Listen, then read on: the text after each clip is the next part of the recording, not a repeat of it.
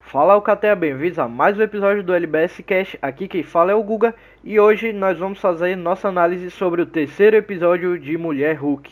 Antes da gente começar, já segue a gente em todas as redes sociais, Instagram, TikTok e Twitter, @LB Siberianos. Pra quem não sabe, o canal já voltou, tá lá no YouTube o vídeo sobre a análise da série Pacificador do HBO Max, da DC, o derivado lá do Esquadrão Suicida, tá muito legal. Vocês têm que dar uma conferida, dar uma chance, porque eu tô falando naquele vídeo, essa é a melhor série de super-heróis, superando qualquer uma da Marvel. Mas hoje a gente não tá pra falar de Pacificador, vamos falar de She-Hulk, terceiro episódio, e vamos nessa. Pra começar aqui, esse terceiro episódio é bem melhor que o segundo episódio. O segundo episódio me deixou com a sensação de que a série tava num modo assim, meio cadenciado demais, sem saber pra onde ir. Deu uma sensação ali que ia ter episódios mais desconexos de tudo, que não ia se interligar tanto e que não ia ter todo sentido pra essa série existir. Mas nesse episódio é totalmente ao contrário. Ele dá assim muito sentido a essa série, dá muita personalidade pra essa série e mostra a originalidade dela, né? Que realmente é uma série de advogados com super-heróis, muita comédia e até um pouquinho de ação. Esse episódio ele consegue ser melhor que o outro porque ele apresenta dupla trama, então ele tem essa versatilidade na história, uma dupla trama que não se perde, elas se conectam até, isso fica explicado até literalmente no episódio com a quebra de quarta parede. É muito bom na comédia, a comédia nesse episódio tá muito forte, muitos momentos ali eu gargalhei, então é um episódio muito engraçado. Ele tem um bom texto, tem boas tramas, boas histórias que eles estão contando aqui, bons paralelos que eles fazem, então é um bom texto. E a ação também, tem um pouquinho de ação nesse episódio, mais pro fim, e deixa um quesinho de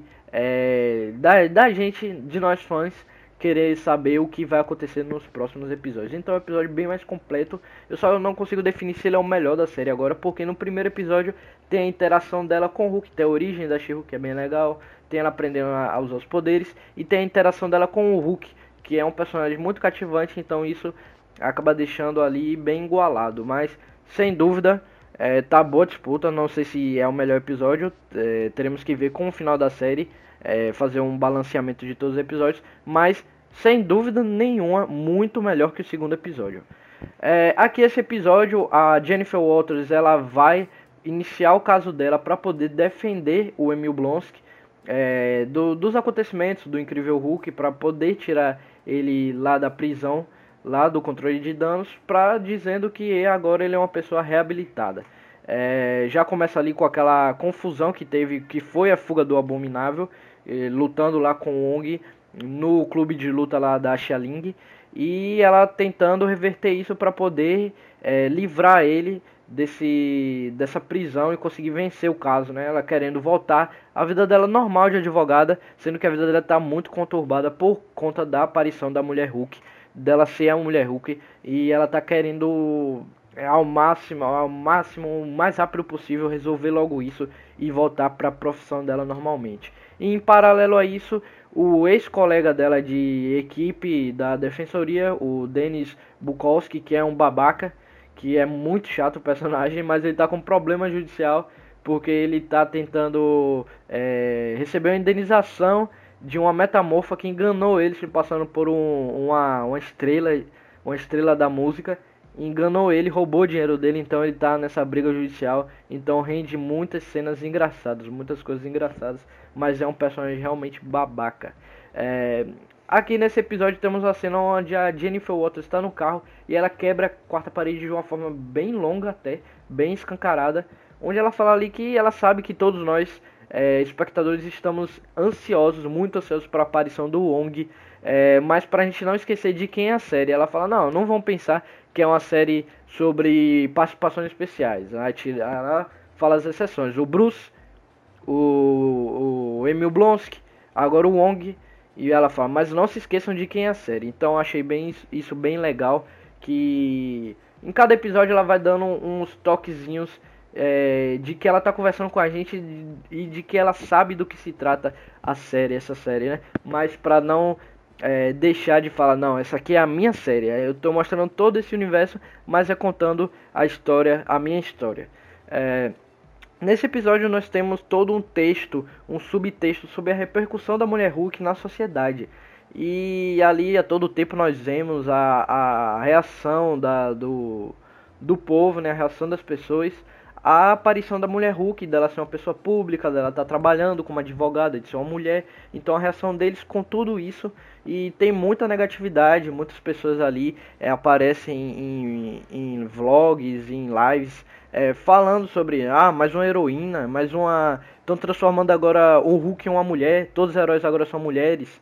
Então tem essa discussão, esse subtexto, e faz muito bem um paralelo com a vida real nas discussões de fãs na internet sobre personagens, heroínas femininas, principalmente em questão da Marvel, da DC, desse mundo de heróis que na vida real nós temos, toda vez que nós temos nas HQs também um personagem clássico revisitado, revisto como uma mulher, como uma personagem feminina, nós abrimos uma grande discussão de pessoas que apoiam, que acham legal, e pessoas que não gostam, pessoas que falam que é militância, agora todo mundo é mulher.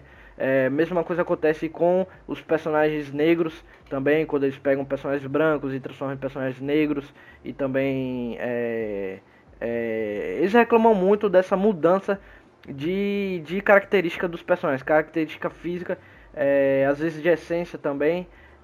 Muitos fãs, né, eles acabam criticando muito isso e pegam muito no pé da empresa por conta dessas mudanças e ficam extremamente chateados. E a série consegue fazer um paralelo muito bom com isso, que se você vê uma personagem que quebra a quarta parede, tá com a série tocando esses subtemas que são bem reais, isso é um paralelo com a vida real, mais uma vez, muito, muito, muito inteligente, muito bom. Então, você vê ali várias pessoas criticando ela, agora todo mundo, todos os heróis são mulheres agora, vão deixar o Hulk agora virar mulher, tudo agora é isso. Aí tinha uma frase que era assim, eu não tenho problemas com personagens femininas, podem criar a sua.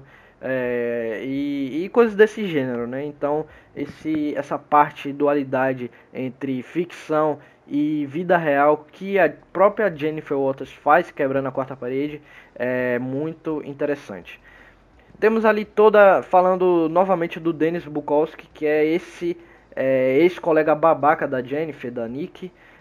Temos ali toda a trama dele no julgamento ali da situação entre ele e a elfa lá que é metamorfa e acaba enganando ele, se passando pela cantora Megan Thee Stallion, que eu não conhecia, mas acabei descobrindo que é uma cantora bem grande, bem famosa, muitos de vocês que estão escutando devem conhecer ela, e a elfa se passa por ela e engana ele, e aí ele, encantado, apaixonado pela artista, paga tudo, gasta um dinheirão e depois fica extremamente desapontado quando descobre que realmente é uma elfa de Asgard, metamorfa de Nova Asgard, né?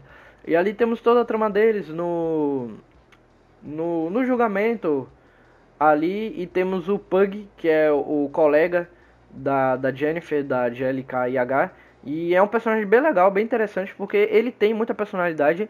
É um personagem assim, B, C da série, mas ele demonstra muita personalidade porque ele faz as coisas do modo dele, do jeito dele, para poder ganhar o caso, né? E até ali no finalzinho do julgamento, ele chama a Jennifer para poder ela depor, ela testemunhar, para ajudar o Denis, sendo que a Jennifer ali, ela tá pondo tudo pra fora que ela tem vontade de falar daquele cara que é um babaca. Mas isso acaba sendo bom pra defesa dele por ser algo que comprova que ele é um cara tão egocêntrico, tão babaca, tão machista, que ele acreditaria realmente que ele estaria com essa moral toda de estar saindo com aquela artista e dele estar sendo muito fodão e ela tá encantada por ele. Então ele acreditaria sim que aquela elfa é a Megan Thee Stallion. Então rendeu cenas muito engraçadas, Aquela elfa é muito engraçada, todo tempo ela trocando, se transformando nos personagens e fingindo ser eles para poder tirar proveito da situação.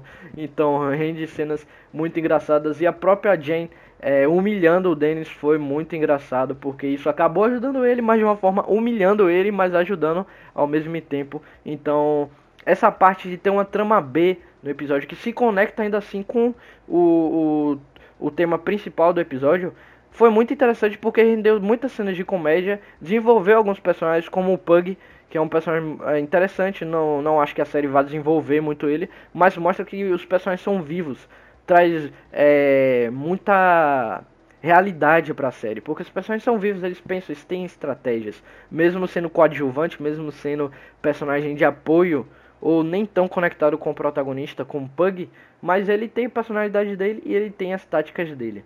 Aqui temos a participação do Wong, a participação especial do nosso Mago Supremo, o Wong, e ele vem aqui testemunhar para dizer que ele levou o Emil, o Abominável, contra a vontade para lutar, para treinar para ser o Mago Supremo, e o Emil quis voltar para a prisão.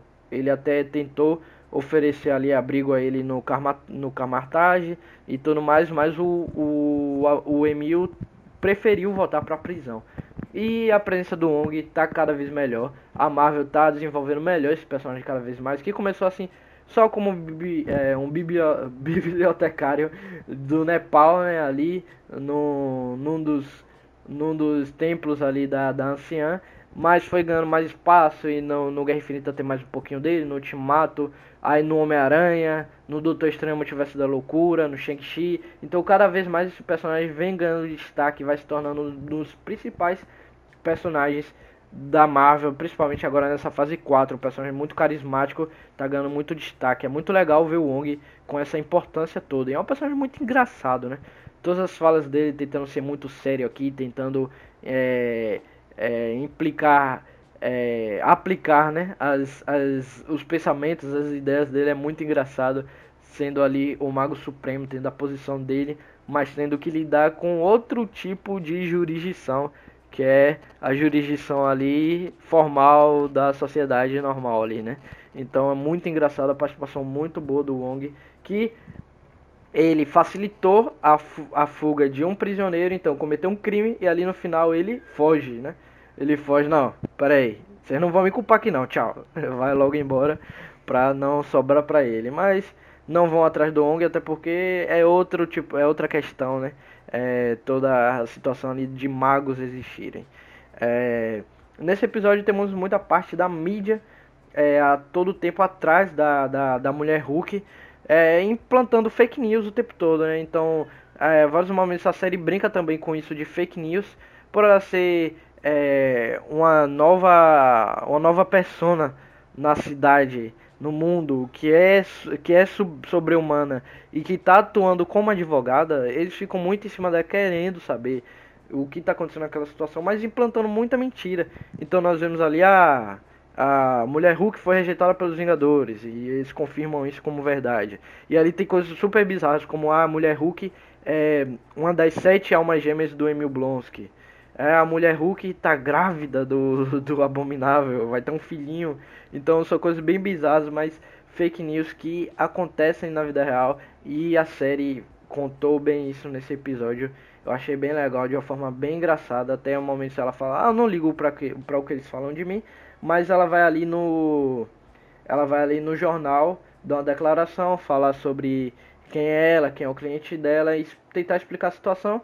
Mas você vê que a mídia só está interessada no sensacionalismo, que até no final eles cortam ela e falam, não, depois dos comerciais nós vamos explicar a dieta da Mulher Hulk. Então coisas que eles estão nem aí para quem de verdade ela é, o que está acontecendo, só quer a parte que vai dar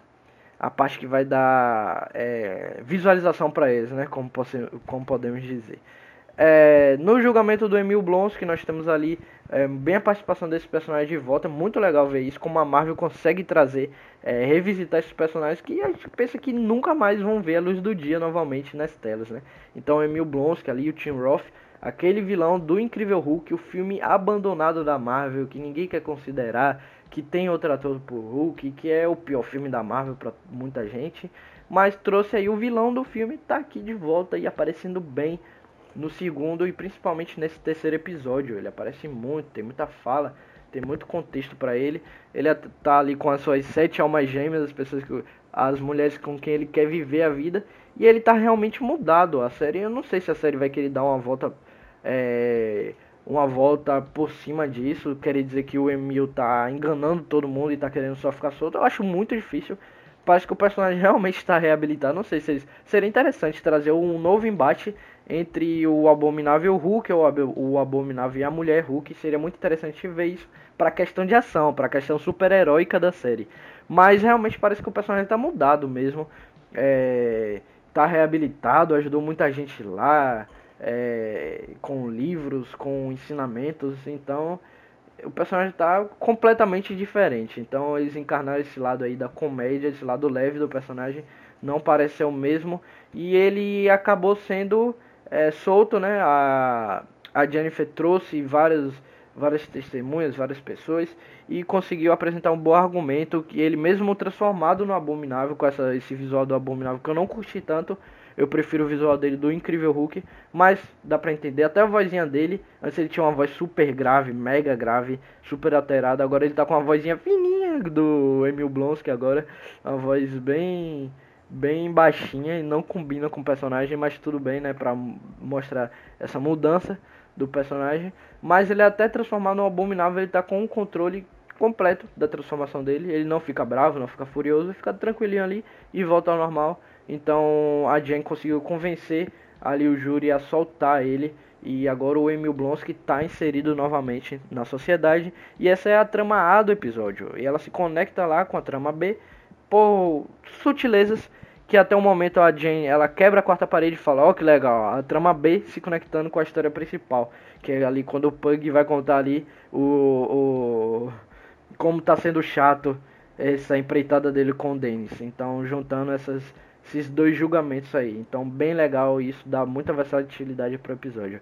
No final do episódio, ali temos um toquezinho de ação, quando uma gangue com elementos ali mágicos, tecnológicos, aliens, não sei, com equipamentos ali, vai atacar a Mulher Hulk.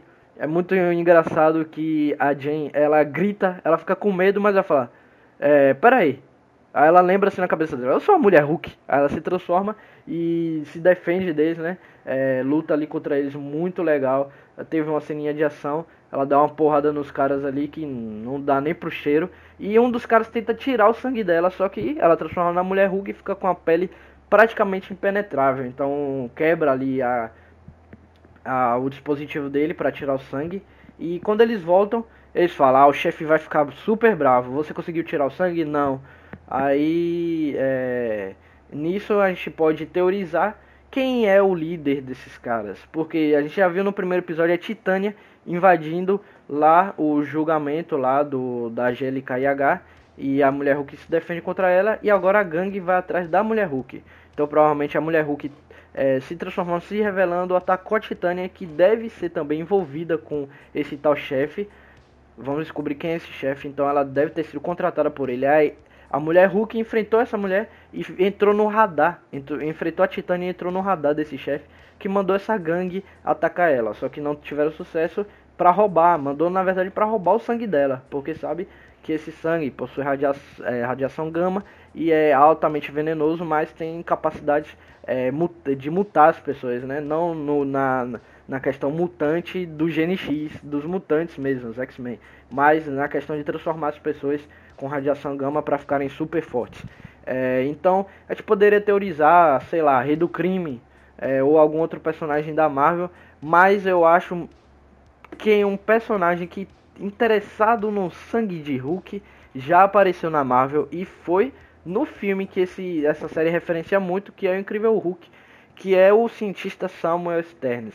Para quem não lembra, no final do filme, quando ele cria ali o Abominável ataca ele, ele bate a cabeça num dos frascos de sangue do Bruce e corta, tem um corte na cabeça dele, e o frasco pinga o sangue na cabeça do Samuel Sterns. E esse personagem, para quem não sabe também, é o líder. é um arqui-rival do Hulk, é um dos principais vilões do Hulk nos quadrinhos, e é um personagem mega inteligente, mega gênio, que faz de tudo pra acabar com o Hulk, né? É um vilão do Hulk muito inteligente, então pode ser ele sim, voltando, ia ser muito legal te ver esse personagem de volta, que é um personagem muito importante nos quadrinhos e tá apresentado já na Marvel, só tá engavetado. Mas como a gente sabe agora que esse filme tá trazendo muitas coisas de volta desse filme pra o momento atual do MCU, então seria muito legal te ver o líder de volta agora com a caracterização, super cérebro, verde, então é um vilão grande do Hulk, um vilão grande, então a gente poderia ter esse vilão para futuramente os projetos do Hulk aí, que a gente vem teorizando aí, Guerra Mundial Hulk, ele pode estar aparecendo aí, tá envolvido aí, juntar uma galera, quem sabe o líder pode estar aparecendo aí. Então é isso, um episódio bem legal, muito melhor que o segundo episódio, depois vamos ver se esse episódio realmente é melhor que o primeiro, eu acho que a aparição do Bruce ali de forma bem forte no episódio, eu acho que dá uma pesada pro lado, né, porque o Hulk é um personagem muito legal. Mas esse episódio é muito versátil, muito engraçado, sem dúvida o episódio mais engraçado da série. Tem um pouquinho de ação ali, então dá pra gente ficar bem contente com ele. E sem dúvida é melhor que o segundo tá bem abaixo. Então é isso, pessoal, vamos ficando por aqui. Segue, se quiser me seguir no Instagram, é @guga_caio com 2i. Se lembra de seguir a gente no canal do YouTube, se inscreve lá, LB Siberianos, tá saindo o vídeo, voltou com o vídeo, ativa o sininho, compartilha com seus amigos, curte lá o vídeo, não vai te atrasar em nada, você não vai pagar nada, é rápido, é gratuito pra você e vai ajudar demais a gente. Comenta o que você tá achando, se quiser comentar no vídeo do Pacificador, sei que não tem nada a ver, mas quer lá chegar lá, conversar com a gente no vídeo do Pacificador, você pode comentar lá o que você achou do episódio, desse episódio, então pode comentar lá que a gente vai responder todos os comentários. Então ajuda a gente com essa volta do canal, dá muita força pra gente continuar, porque ajudando o canal no YouTube, vocês estão ajudando o podcast também a continuar nosso projeto vivo. Então, muito obrigado a todos vocês que estão escutando até aqui, muito obrigado do coração mesmo. Então é isso, vamos ficando por aqui, valeu, falou, tamo junto.